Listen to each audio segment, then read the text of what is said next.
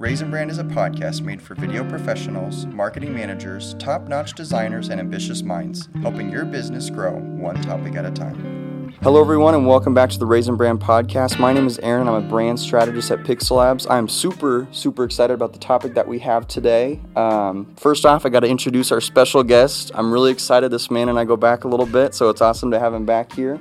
Um, Ryan Doser is an entrepreneur and expert in SEO, SEM, AI, and digital marketing.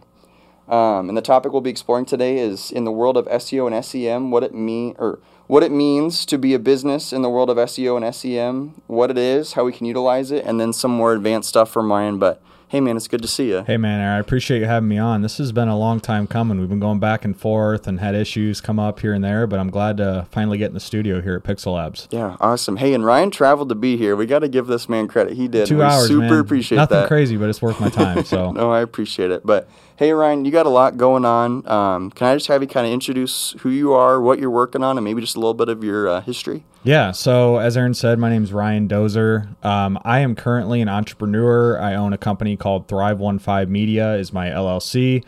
Um, and as he alluded to at the beginning, I specialize in PPC or pay per click marketing through Google Ads, social. Um, I do a ton of SEO work for different clients, and I also do my own affiliate marketing um, projects as well. So you know, I'm very spread thin. I'm all over the place, but one thing at a time. Um, but those are, are kind of the, the areas that I'm dabbled in, along with AI. You know, I've been doing a lot of stuff with AI too lately, and I'm sure we'll dive into AI later in the podcast. Um, but I do have an AI project that is in the works currently and hope to kind of elaborate more on later. Awesome. Awesome. Well, thanks, man. And, and hey, you know, we threw out a lot of acronyms for folks. So some of those, um, you know, so would you mind just kind of starting off? So SEO and SEM um, and you said PPC. Maybe just talking a little bit through what those are, just to kind of give our yeah, audience some like context. a brief overview of each one. Yeah, that'd be great if you could. So SEO is search engine optimization. Um, in layman's terms, the best way to say this is how do I get to the top of search engines, primarily Google, Bing, and other, you know, DuckDuckGo, other search engines um, organically. So without having paying to the top. That's the basis of SEO there's a lot of ins and outs of SEO. There's on page SEO, off page SEO, and technical SEO. Um, but that's the basic of SEO. SEM stands for search engine marketing. Um, in contrast to SEO, you are paying your way to the top of search engines. Primarily Google, Bing has their own advertising platform. Um, but you are, you know, it depends on the industry how much you're going to pay to get towards the top. Obviously, higher ticket, um, you're going to pay more. That's just pay to play. Uh, but yeah, SEM, search engine marketing, paying your way to the top. Pay per click, this is actually a combination of both paid social media and SEM. So pay per click is the combination of just pay per click marketing, whether it's social media, whether it's um, search engines, Facebook, Instagram, um, LinkedIn, um, Google, Bing, that all kind of goes under the umbrella of pay per click marketing. I love that you actually differentiated because when I hear um, SEM and, and PPC, most of the time they're kind of used as the same, and I They love are, that incorporated social media in there. So, does DuckDuckGo do any of that? So DuckDuckGo is actually, I believe, a search partner of Google Ads. So this is kind of a nitty gritty detail, but within Google Ads, there's a, an option you can do to enable search partners, and I believe DuckDuckGo is one of those search partners. Okay, I've really been enjoying DuckDuckGo recently. Yeah. It's pretty good, Yeah. but awesome. Okay, so I'm, I'm glad that we took that moment just to define those, just to make sure everybody was kind of on the same page. Um, when talking specifically about SEO um, and SEM or PPC even, um, how do these strategies complement each other in digital marketing? Yeah, so you know you should always have what's called an omni-channel approach. So omni meaning more than one. Um, so you know a lot of times someone might not want to invest in SEO because SEO is more of a long-term strategy. To you know minimum, I would say four to six months to see any legitimate traction. Um, if you're in competitive industries, it's going to be even longer than that. Um, pay per click, obviously, it's pay to play. So, however much money you're willing to invest in a pay per click strategy, you're going to see results quicker. The other part about pay per click is typically it's more intent driven. So, we're going after the bottom of the funnel with pay per click marketing because you can bid on certain keywords. So, when you're bidding on certain keywords, the idea behind that is to bid on keywords where your potential customers have intent to convert, bottom of funnel. SEO is more geared primarily towards a top of funnel approach um, informational content. You know, so for example, you know, I heard someone talk about the gardening niche. So, top of funnel in gardening might be what are some of the best plants to grow in my garden? That's an informational top of funnel where SEO would come into play. Whereas if you're trying to go bottom of funnel, someone might search for um, best gardening tools or like some transactional search. I hope that kind of makes sense. Yeah, no, absolutely, absolutely. And you know, one thing that's one thing that spans across both that I think it would be good to touch on is keywords. Correct. Because um, I think one thing that folks don't always understand is keyword. You know, usually that would be one word, but that's not exactly how keywords work Correct. with SEO and SEM. Can you talk a little bit about that and how they're utilized? Yeah. So keywords, um, like you said, it can be more. That's what I thought too when I first started. Is that keywords are always one word. Well, keywords are just search terms. Mm-hmm. What are people searching for? And there's different tools that you can look up keywords. Um, Google Ads has their own keyword explorer, SEMrush, Ahrefs. There's all sorts of keyword research tools. And the benefit of using these tools to find keywords is not only does it give you ideas. So if I type in, you know, one keyword, let's say gardening, uh, keyword research tool is going to give me 50 to 100, if not thousands of ideas based off the one word of gardening for longer tail keywords. Um, so yeah, keywords are extremely important. It's important to know the data points of how competitive keywords are, the estimated CPC or cost per click for keywords, and also how often keywords are searched every month, every year, and that's what these tools can provide. Mm-hmm. One thing that I've found interesting about keywords as we've been working on them is so there's the way you would title a blog that's professional, you know, looks nice, makes sense, but then there's also a way that somebody will search for something that maybe isn't as grammatically correct, um, but that's how they search for it. Can you yeah. talk a little bit about your experience? And yeah, it's always a tough balance of like writing for the algorithm versus writing for humans. And again, just like anything in marketing, it really depends on what the situation is. Um, but what I found is there always has to be a balance of writing for the machine for the keyword just to get the bases down for Google to rank you. But then within the content, you have to humanize it. So whether it's like different images, different statistics, um, showing emotion. There's like all sorts of things you have to do inside your content to humanize it. But on a very tipping point or a base level, you do have to write for machines at some point. Mm-hmm. And I was just going to add one of them that we had done recently. The the keyword is one of them was motorcycle loan pre-approval, and then pontoon boat financing. Okay. And so those by themselves are the keywords that folks are searching for, but that doesn't make a great title. We slapped guide on the end of them.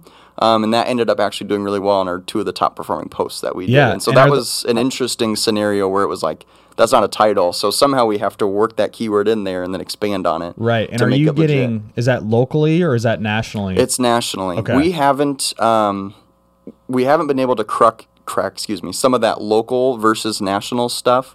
Um, it does help. I mean, overall, the site traffic is higher, which was our goal. That's good. We wanted the blogs to rank up higher so that on the larger pages, like mortgage loans, um, you know, auto loans, those would then get bumped up more locally because we have some of this clout coming from the national, right. the national traffic. But that was something that I thought was super interesting. And there's some that um, the titles are presented and it's almost like too far out there. It's hard to pull it in. But yeah, and a lot of times too, I'm glad you brought up guide in the title. So when you search for something, you'll see typically eight, nine results in a SERP or a search engine results page on Google. And that's how you differentiate your click-through rates and try to get, you know, more clicks to your page is adding terms like guide or just improving your SEO titles to try to stand out from the other, you know, eight results on that page that someone could click. Mm-hmm. Do you have any other, you know, whether it's for probably SEO, because I think sometimes folks you know they're not quite sure what that means or exactly what you do. Can you give a brief overview of you know when you talk about on page off page what are just a few examples of things you're talking yeah, about? yeah so on page seo is is optimizing on page on your website. Off page seo is essentially backlinks. So what links what other websites are linking to you? Um, you know, typically the rule of thumb with off-page SEO and backlinks is it's called DR domain, so domain rating or domain authority. Um, sites with more domain authority and domain relevance um, that are linking to you are going to give you more link juice. So that's mm-hmm. that's off-page SEO in like a, a nutshell. Um, but on page, there's a lot of different facets. So there's your H1 tag, which is your title. There's your SEO title. So H1 tag and SEO title are actually different. A lot of people don't realize that. Mm. Your H1 tag is simply like the title of your blog post. Your SEO title is what you can put in the search engine, ideally, for the search engine to scrape. Um, there's meta descriptions, there's internal linking, there's external linking, there's H2 tags, H3 tags, there's images, there's alt text on images, there's featured images. Um, so those are kind of the different nuts and bolts of on page SEO, and all those factors do matter. Mm-hmm. One thing that I've been fascinated by with SEO is, um, you know, in theory, a lot of it is relatively simple, but once you dive into do it well, I mean, it's almost like you're going in deep. Yeah. And it's ever changing too. Oh, absolutely. And, and again, it depends on the niche. So, at my previous experience, uh, I used to work for a company called Three Ships in Raleigh, North Carolina. I was working with um, 90, 85 DRDA domains, which are very high, as you would know, high, you know, authority domains. Um, and when you're working with sites like that, you're going up against like Forbes, US News, and like some of these huge players. Um, but compared to like on a local level or on a much smaller niche, it's a lot easier to rank for things. So it's SEO is just a completely different ball game when you start getting into the competitive niches. Mm-hmm. Absolutely, absolutely. Um, and so you're talking about some of this, like the domain rating, the domain do, domain score. Excuse me. What are some tools that you can use to help keep track of that? Yeah, so Ahrefs, um, SEMrush, you can simply, and these are paid tools that have free trials. I should probably say that. Um, but you can scan any site you want using like an Ahrefs Site Explorer, for example. And when you do that, it'll give you a DR, a domain rating score. Um, and most of that is based on the links, the backlink profile, like the quality of the links, the relevance of the links. Um, do you have broken links? What is your site slow? I mean, there's mm-hmm. a lot of mm-hmm. factors that go into that score, um, but that's the basis and the, the way to do it. Another benefit of plugging, you know, your site into these tools like Ahrefs, you can actually scan what are the top pages. Are they running paid ads? Um, who's linking to them? What what are their backlinks? Well maybe i can reach out to for someone who's linking to my competitor because i have a better article. Maybe they'll link to me. That's a that's a common backlink tactic have you ever done that before? Yeah You've made those phone calls? I have and it's a lot of it's cold email. Um, okay. i have done that and people do this for a living. They're called like peer D- dpr digital pr associates. Oh interesting. Um, but again people get like even my affiliate site i get flooded with emails all the time from like sites from red ventures like cnet or Allconnect. Mm mm-hmm. just like trying to get links and this and that. I'm like, you know, I get millions of these. Like, it's just a part of the game. And are they are they legit? Is it a person doing it, or it is, is, it a bot sending that out? A lot of them are bots, but a lot of them are legitimate people like going through Ahrefs looking for potential backlink opportunities. Oh yeah, it's it's a whole career. Interesting. I never. So they get paid per link then, or what's the? Uh, I would assume they just get paid a set salary, but they have goals. Like try to get I don't know ten to fifteen links a month, or I don't mm-hmm. know. I'm mm-hmm. not in that world, but whatever the goals are. Okay, interesting. Um, you know, one point I just want to spend a little bit of time on is you talked about the niche is very important and it's very determinate. And we had a conversation before about financial, and I forget the acronym that you told me. YMYL?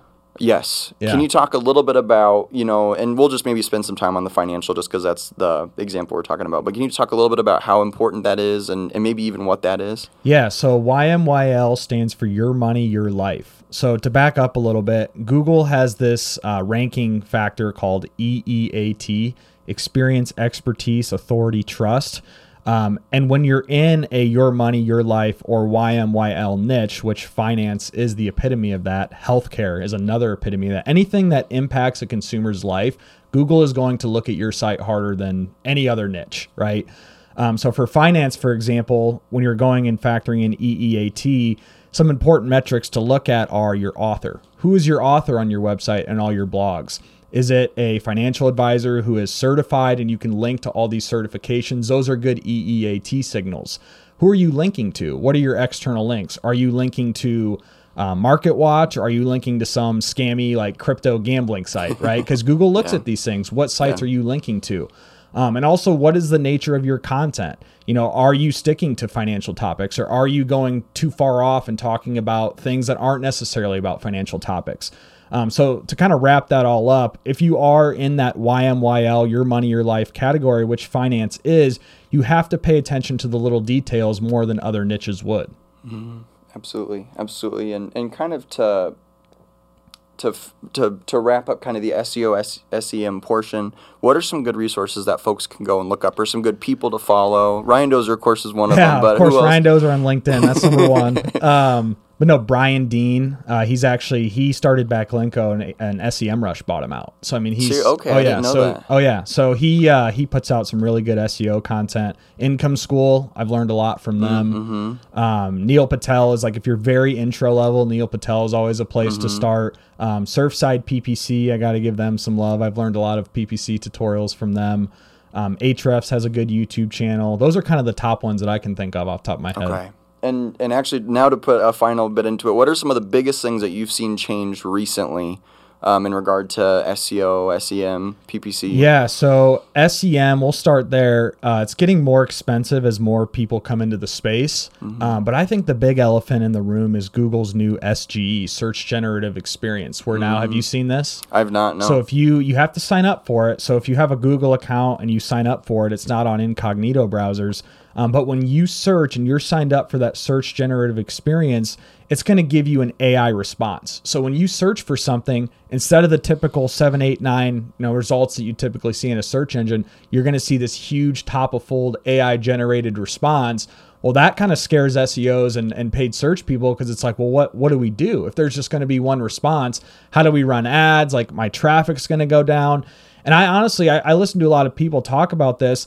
I think we're going to start to see a dwindle of informational content traffic. If, if you see what I'm saying here, mm-hmm. um, I think that's it's perfect for informational. So think of like a TripAdvisor. So if someone searches like best things to do in New York City, well, instead of the traditional 10 results and TripAdvisor would be number one, we're going to see an, a search generative experience response where it's going to be a huge AI of like 10 bullet points instead of trying. Because Google doesn't want people to go to sites. Unless they're clicking ads, Google doesn't want people to go to websites. And that's the whole point. They're trying to provide the answer right there so someone gets the information and off they go. And they're probably pulling information from they TripAdvisor and other places, Expedia maybe. It is, but it makes you wonder like Google, so Google's uh, revenue or Alphabet Inc.'s overall revenue is about 70% search ads. So it makes you wonder like Google's got to monetize this somehow because the shareholders aren't going to put up with that, right?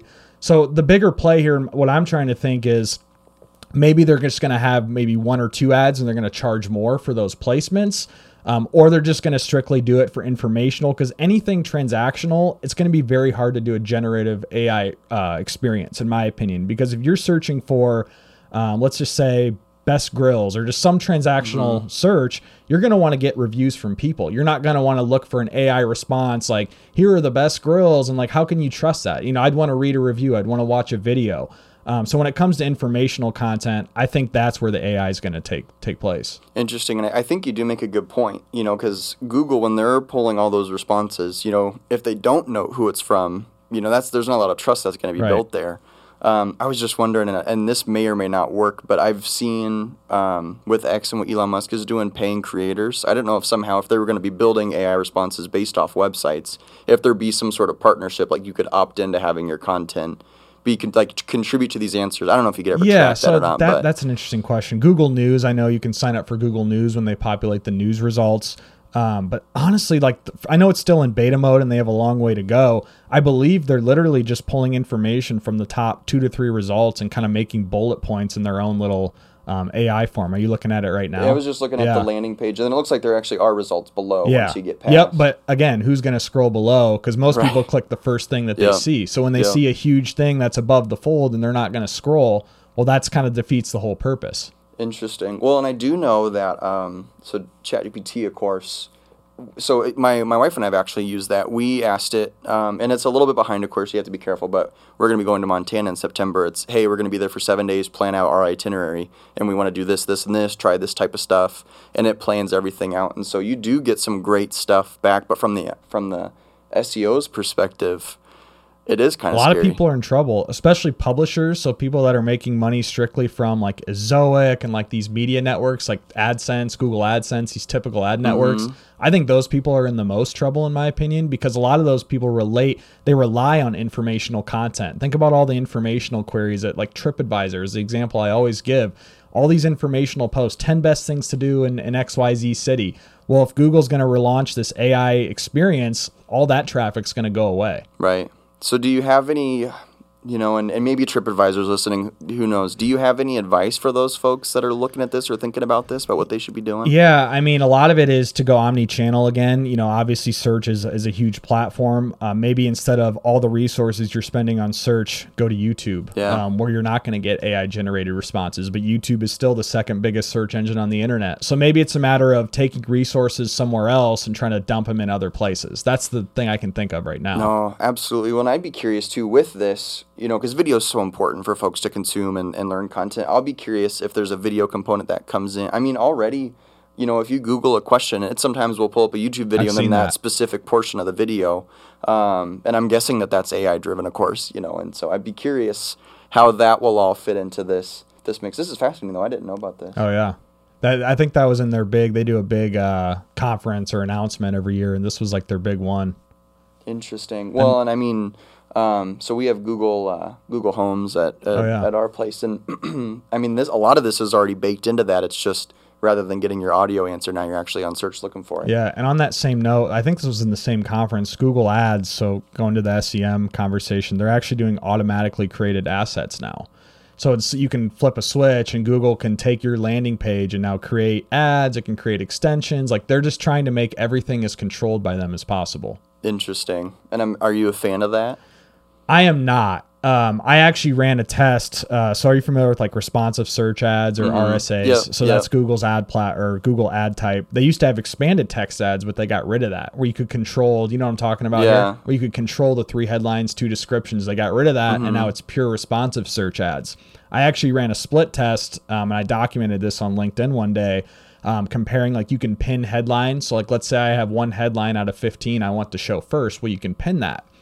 Well, here's, you know, it sounds great in theory, but here's the problem with that. Anytime you pin assets, what I've learned is Google will automatically flag your ad as low quality, no matter what. Seriously, they will. No matter what you put no, in there. No matter what you put in there, they will. Fl- if you pin, if you pin headlines and pin descriptions, they will flag your ad ad as low quality.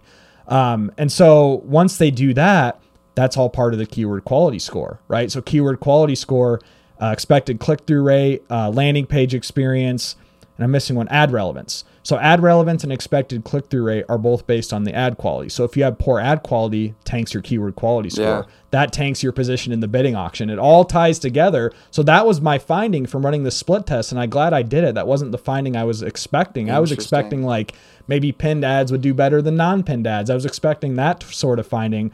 Uh, but when I found that out, I was like, wow. I was like, guess I'm never using pinned ads ever again. yeah, Google wants you to play their game. I know. That's. Do you remember the difference in the quality score? I don't. It was. I think it was like uh, maybe seven out of ten to three out of ten, or, or something well, like that's, that. so that's huge. Yeah, I didn't know if it even one point is huge. You know, because yeah, you're, usually it's, it's three, five, seven, nine, ten. I believe is how they, they okay. One, so that, three, five, seven. Gotcha. Yeah. Okay. Even one of those levels, mm-hmm. that's big, especially if you're in an ultra competitive. Oh, for sure. We don't. We work with um, a lawyer. We don't run their run their SEM, but they're forty bucks a click. You know, oh, for all of their stuff. So, oh my gosh. Well, interesting. And you know, in, in the last bit of our conversation, which I think we'll actually spend the most time in, and I'm super excited for, and we've and we've been alluding to it several times. Um, you know, actually, definitely on the SEO side, and then now even a little bit on the SEM with what you just shared. But uh, AI, and I'm oh, yeah. and I'm so I'm curious. You have I'm just gonna say dived in deep. Um, on some of this. Can you talk a little bit about what you've been experiencing with AI and, and what you've tried? Yeah, so I'll just start here. I uh, when ChatGPT first came out, obviously like I actually wasn't as impressed as most people I think were because it was so mm-hmm. headline news, and I'm like, wait a minute, I've been using Jasper AI. Isn't this the same exact thing? And we actually talked about this, I mm-hmm. think, at one point. Um, so this idea of language models and, and copy based AI isn't new. And I think that's the first thing that we need to mention is that Spin Rewriter has been around since 2014 or something. Jasper has been around since 2018 or 2019, somewhere around there. Um, so this idea that AI content generation, oh my God, ChatGPT just came out. This is going to change everything. It's already been here. ChatGPT just made it more accessible and easier, um, and some of the results are better than what Jasper was giving. Um, so I think that's the first point to make is that it's always been here. It's just getting better now and getting more prevalent in our everyday lives. Um, so I did speak about this um, to an organization called Fuse DSM. They're a, a, local chamber of commerce group in Des Moines. Um, the CEO reached out to me one day. I posted something on LinkedIn and she's like, Hey, Ryan, I've never met her. She's like, Hey, Ryan, you know, we're having a lunch and learn about AI. Can you speak on this? And I'm like, I mean, okay, I feel like I don't know much, but yeah, I'm up for the challenge, right? Um, so, long story short, I, I, speak about it. I talk about ChatGPT, Bard, um, where I think it's going, um, and just all the ins and outs of AI. Um, and what I ended up finding out was, and I thought I talk to my web developer almost every day, and he makes me feel dumber than rock sometimes when I talk about AI because he's into AutoGPT and he's into the next oh, trend, next oh. tool, this and that. Yeah, wow. I'm like, bro, pump the brakes, man. I don't know what's going on. Um, but then I talked to a group of 40 to 50 um, you know, you know, 40 to 50 that are traditional business owners and they think I'm Albert Einstein. Right. I'm telling them like all these Chrome extensions, either AIPRM, that's a good one I would look into. It's okay. created prompts on ChatGPT. So anyways, I talk about that. I talk about simple use cases for ChatGPT, simple use cases for Bard. And these people think I'm the next coming of God. You know what I mean? And it's like, I try to explain to them, I'm like, hey, this is such bare bones information. But what that taught me after that presentation is that, wow, we are still so early, especially with the older generation. They still can't get a grasp on this stuff. Mm-hmm. Um, so there's just so much to dive into with AI. But um, I'll, I'll explain my tool stack here. So, my tool stack is I use ChatGPT Plus, so that gives me access to GPT-4 and 3.5 language models. I use Google Bard actually more than I thought I would, mainly for frequently asked questions on blog posts because it's pulling straight from Google. Um, I use SEO writing.ai for long form content. I've learned that ChatGPT actually sucks for short, uh, long form content. It's mm, good for mm-hmm. short form, bad for long form. A lot of reasons for that. Um, but SEO writing.ai I've been very impressed with. Writesonic, I've been very impressed with. Um, it just I'm always exploring new tools. Midjourney is a great tool for graphic design and AI mm, art mm-hmm. generation mm-hmm. for ten bucks a month. Um, so I'm always like venturing in new tools. Those are some right now. Fireflies AI is a is an AI note taker I use in meetings. So when I'm in my Google Meets or Zooms, I have Fireflies AI in the background taking notes, transcribing the whole conversation, creating action items for when the meeting's over.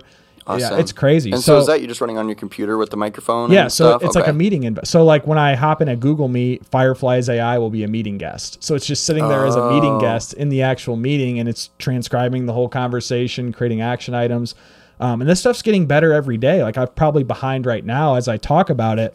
Um, but yeah, man, I'm always looking for um, AI tools that can one save me time and automate my processes, um, but two also help me financially too. Because instead of paying someone fifty to hundred bucks an article, and I talk about this on Isaac's podcast, you can pay an AI tool twenty bucks a month have similar output, similar results, and more production. And sometimes the output's actually better depending on the niche. Um, so yeah, man, I'm always dabbling new AI stuff, trying to see what I can do to improve my business. Mm-hmm. And so before we go too far into maybe some of those tools specifically, how are you keeping up? I think that's where people get overwhelmed is they know it's important. They know there's some really helpful things, but how in the heck do you get a grasp on what is actually helpful? It is AI is extremely overwhelming, and I whenever someone asks me that question, I always refer to it as kind of it reminds me of crypto. When crypto first came around, Bitcoin, Ethereum, and now there's millions of these other coins.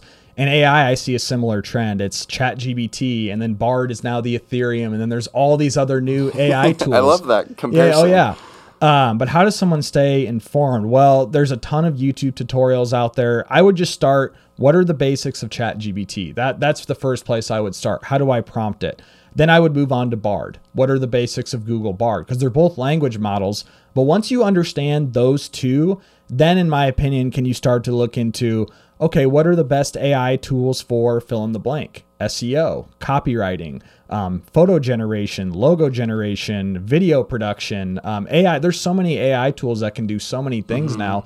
So to wrap it all around, start with the basics. Don't try to get into the shiny object syndrome of what are the best tools for this, best tools for that. Start with the basics of ChatGPT, start with the basics of Bard, and then go to YouTube, go to Google, and look for tutorials from there. Mm-hmm. You know, one thing, um, maybe this is helpful, but one thing I know that my, my boss always says, and he got it from somewhere else, and I can't remember the name at the moment, but he talks about if there's something that you do more than twice, try to find a way to automate it. You know, the note taking one, that's a no brainer. And are the notes helpful? You know, afterwards, is it like, yeah, that's, yeah, that's what I, I mean, needed. it's always good too. It's like, oh, what did I say in the meter? What did he say yep, about that one yep. thing? And it's always good to go back and like, oh, that's what it was. That's the benefit of having that, in my mm-hmm. opinion. Um, but now there's a tool called Scribe. Have you heard of Scribe? I believe. So if you're doing, if you're recording a video or you're trying to record any tutorial, there's an AI tool called Scribe where it will track your mouse clicks and it will create screenshots and like a screenshot guide based on what you're doing on your screen. So instead of so if you can use that for training purposes for your team. Well, and I know we're actually in the process of documenting all of those processes, so that would be uber helpful. We yeah. just um, there's a client we work with that they run we run their um, their Zoom meetings. They have big presentations okay. that they do to lots of folks. Um, and so we just went through and documented their exact process of how they liked things, where they want the recordings afterwards. And so the fact that you can just do that and it'll capture it, that's pretty neat. Yeah. So I've been learning. That's one I'm learning actually today. So Oh, interesting. So have you have you used that one before? I haven't. This... My developer okay. uses it. I've seen him use it, um, but I'm actually going to dive in soon on Scribe as I I'm going to create tutorials this week on for certain things. So. Okay. So let's let's go back a little bit and incorporate this AI into SEO. So for somebody that knows, you know, SEO is important. They need to build up their website. Um, you know, even with Google's AI thing going on, it, it's still important. What would be some of their first steps to understanding?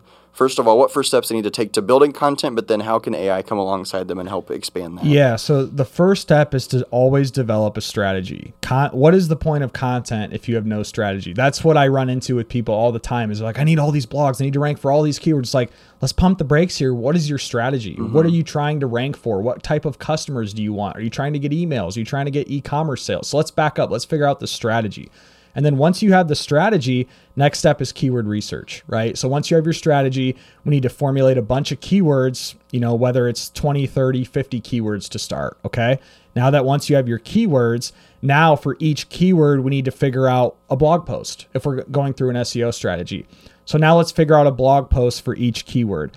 Well, the best way to, to kind of automate this once you have those in place um, you can use a tool like SEOwriting.ai, right? So now SEOwriting.ai or Writesonic, you can plug in a keyword and it'll it'll basically crank out a 1000 to 3000 word article. And obviously you can give it more instructions. The more you prompt these tools the better your outputs are going to be. So you can't just say write me an article on this and expect to have you know um, you know like the best book ever written. You know what i mean? So you have to prompt these tools a little bit. Um, but then so once you have your your strategy your keywords you pump your keywords into ai tools or outsource however you want to do that content production um, you get your content and then you want to distribute that content. So once you have your content how are we distributing that content do we have an email newsletter? Do we have social media platforms where we can share our content?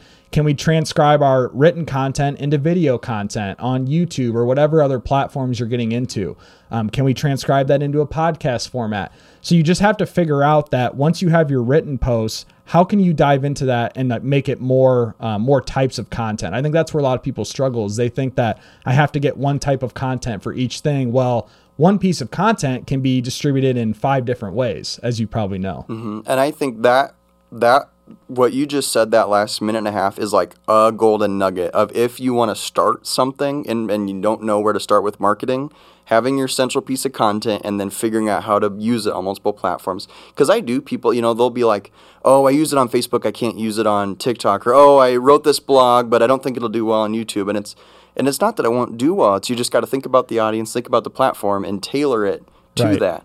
Um, like this podcast, for example, you could clip this into 20 different clips, post each clip on social media. You could post the podcast to YouTube. You could probably post YouTube shorts going after different keywords based on the different topics that we talked about. So you could post 10, 10 YouTube shorts, mm-hmm. one on SEO, one on SEM, one on AI. There's just so many different ways to, and that's why the Gary V's of the world are so well known is they talk about this all the time. Distributing content, you know, one long form content can be 50 short form content. Oh, huge, easy. And, and especially in anymore with you know so tiktok came along and it's not it's not quite like this as much anymore but reels on facebook and instagram and then also youtube shorts for a while where it was they were just kind of mirroring tiktok in yep. terms of the content now it's it's deviated just a touch but even just posting the same things you know, is it's it's amazing. I know Facebook Reels right now are kind of on a hot streak in terms of engagement and yeah, views, but I'm not in that world of video too much. Um, but one thing based on what you just said, I will say is that the platforms do take notice of how often you use them. Mm-hmm. Um, so for example, the more videos you upload on YouTube, the more shorts you upload on YouTube,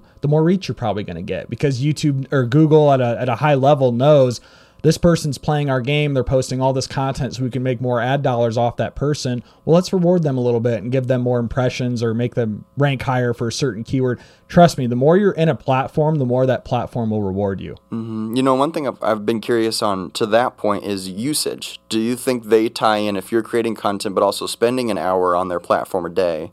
If somehow there's a part of the algorithm that incorporates that. One thing, too. and they'll never make this public, but on the sense of Google, one thing I think that they do know is that if you are spending ad dollars, so if you're a Google account that's tied to their ad profile and you're spending ad dollars, somewhere, somehow, some way, they know that, oh God, this guy's paying ad dollars. Maybe we'll reward him a little bit on YouTube, or maybe we'll reward him a little bit in the rankings on Google for this keyword. Mm-hmm. They will never publicly say that, but that's just how businesses work. Right. Well, and I've always wondered too, it seems the first videos you do always do amazing to start. You're like, wow, this will be great. And that's when it goes back down to some sort of nominal level, and then you get the random spikes. Yeah. I have to think that there's some, if they see you spending money over here on um, SEM, you start doing YouTube videos. Whoa, that was a great start, and then it's you know, oh, your views are down. Like maybe Yeah. we should put some money in there to, Oh yeah, to bump all them up. it's all connected. I'm actually going to speak on local SEO um, to Fuse DSM here in about a month, um, and that's one point I'm going to touch on is that even like these little updates in Google My Business, you know how you can make posts and updates in your Google My Business account.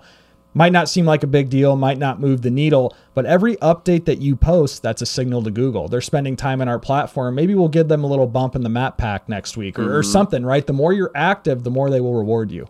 Yeah, fascinating. So fascinating. Um, and then on the uh, so moving a little bit from the SEO to the SEM side, how have you seen AI come into SEM?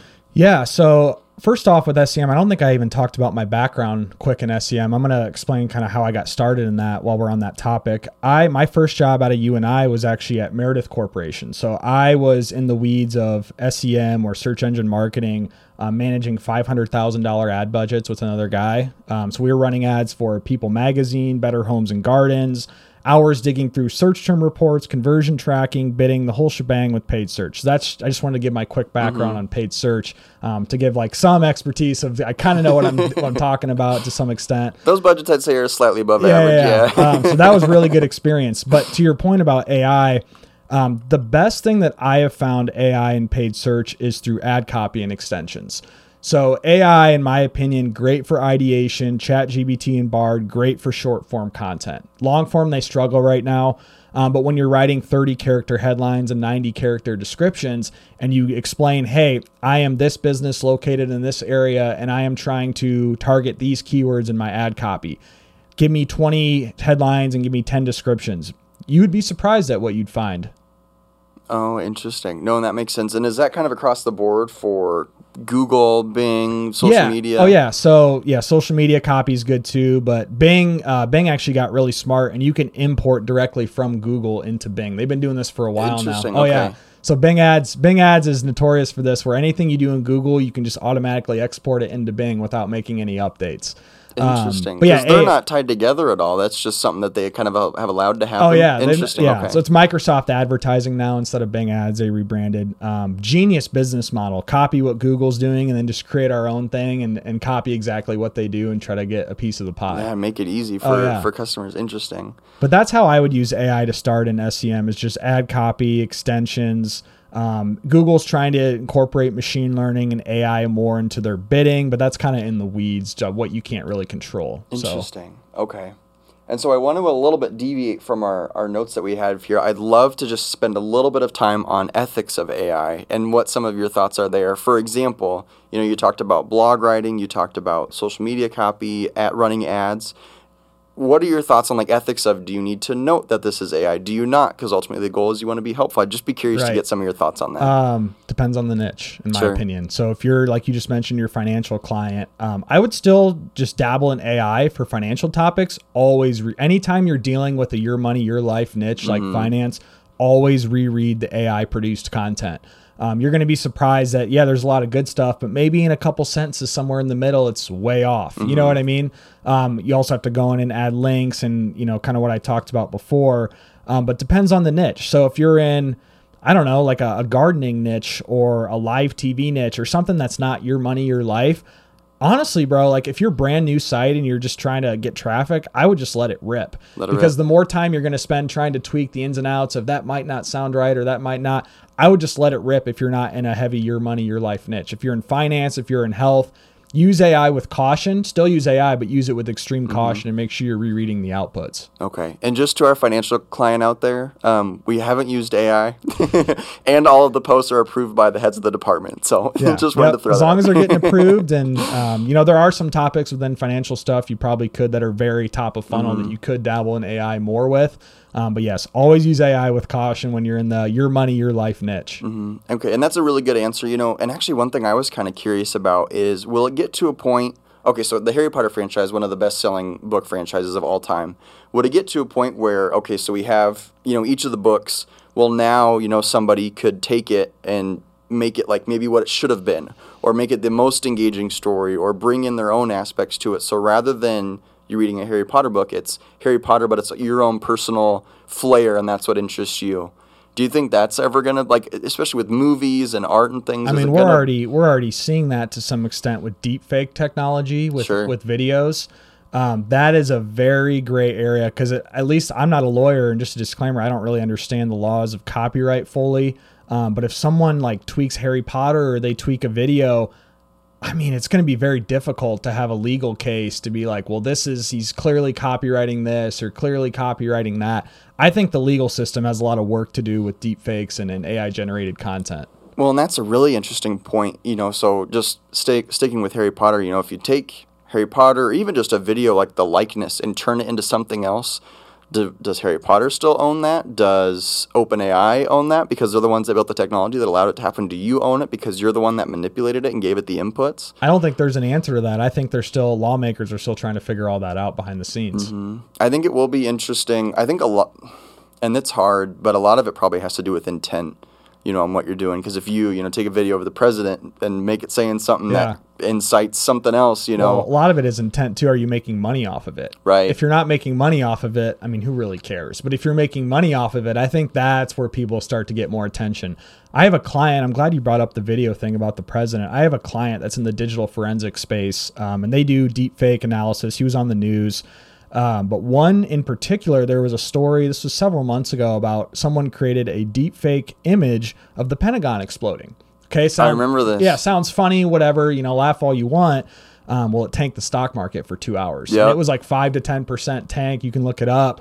Um, so it may not seem like a big deal, but let's say someone's on the brink of retirement or someone's living on their investments and they see the market went down 10% in the span of two hours. Holy hell. Like, what, what right. are we doing? Right. Um, so that's the dangers of the deep fake technology is that it can really spew things very quickly. Mm-hmm. I got stopped out of some stocks that day. I yeah, remember oh, yeah. that. Yeah. Oh, that's fascinating. Well, and there's been other instances of that just with some different things. That's that's super fascinating. I got another quick story about that too. So my forensics client, um, they do deepfake forensics in Houston, Texas. He was on the local news. There was a fifth grade student who got mad at his teacher one day and took her face, created um, an OnlyFans account using her face, using deepfake videos, deepfake images, started making money off of it from donations and subscriptions.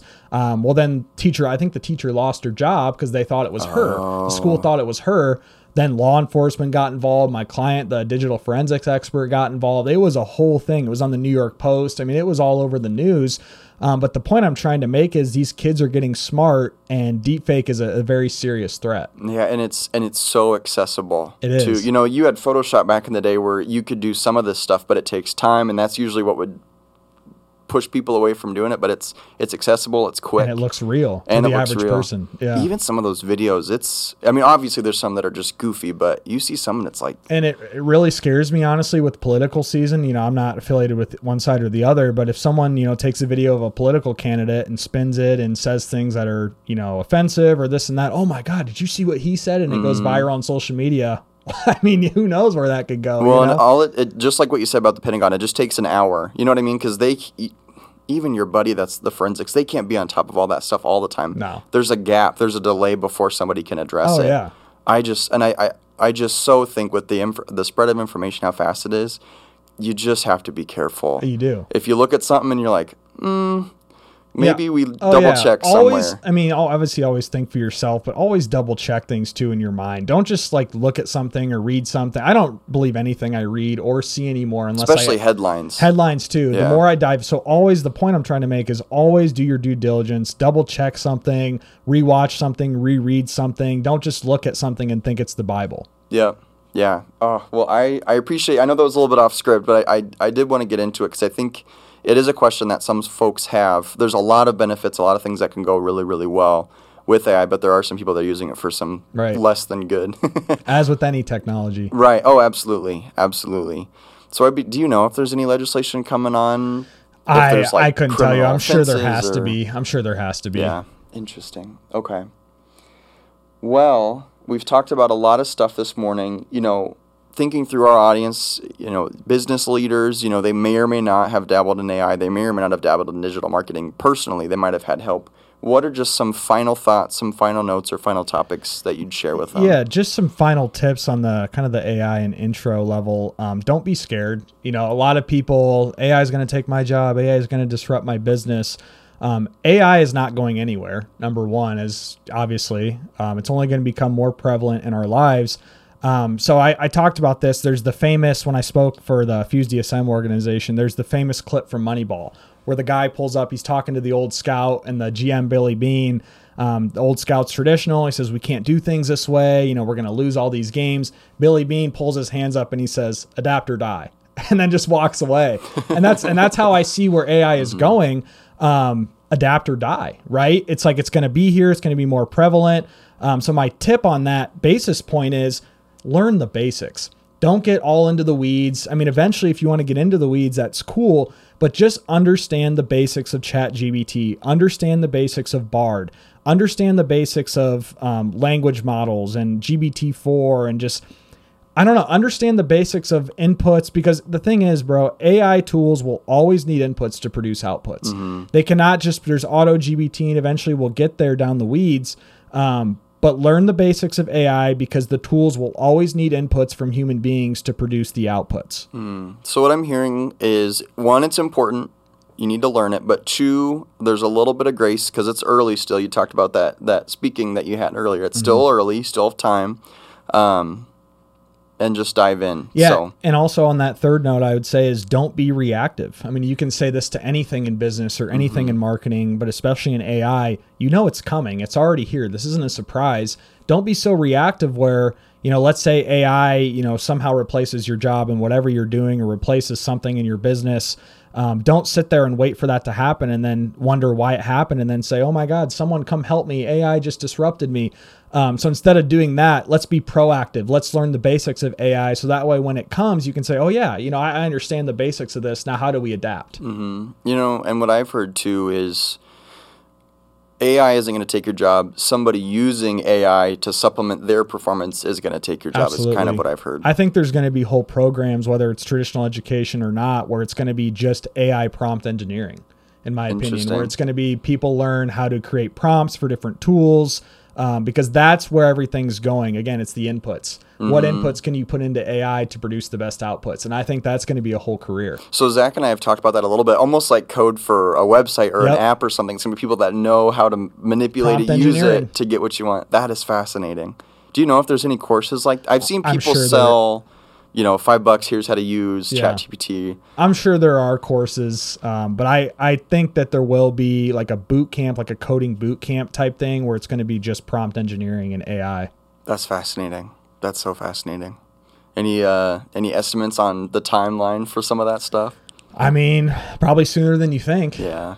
Well, and I'd be curious too. So, COVID pushed forward a ton of diff- different things in technology. I don't know if AI was pushed forward during that time or not, but it seems like it's it was kind of always in the back, you know, of, of stuff going on, and now it's just here. Yeah, I just think with more people behind screens, it's going to push out more um, technological. The more time people spend behind screens, the more it's going to push out technological advancements. Yeah, yeah, absolutely. Well, hey, Ryan, unless you have anything else, I think we covered all my topics for today and, and even some more, which I super appreciate you doing. Yeah. Um, thank you for tuning in to the Raisin Brand podcast. Definitely check out, um, if you're listening to this on audio, we have a YouTube channel where you can kind of see the visuals, get some good clips, um, and then there's always a follow up blog on the website. But thank you, Ryan. I appreciate your time, and I hope everybody has a good rest of your day. Thank you. Thank you. Thank you for tuning in to another Raisin Brand podcast. Make sure to check out our website at raisinbrand.co and sign up for our email list to make sure you never miss another podcast.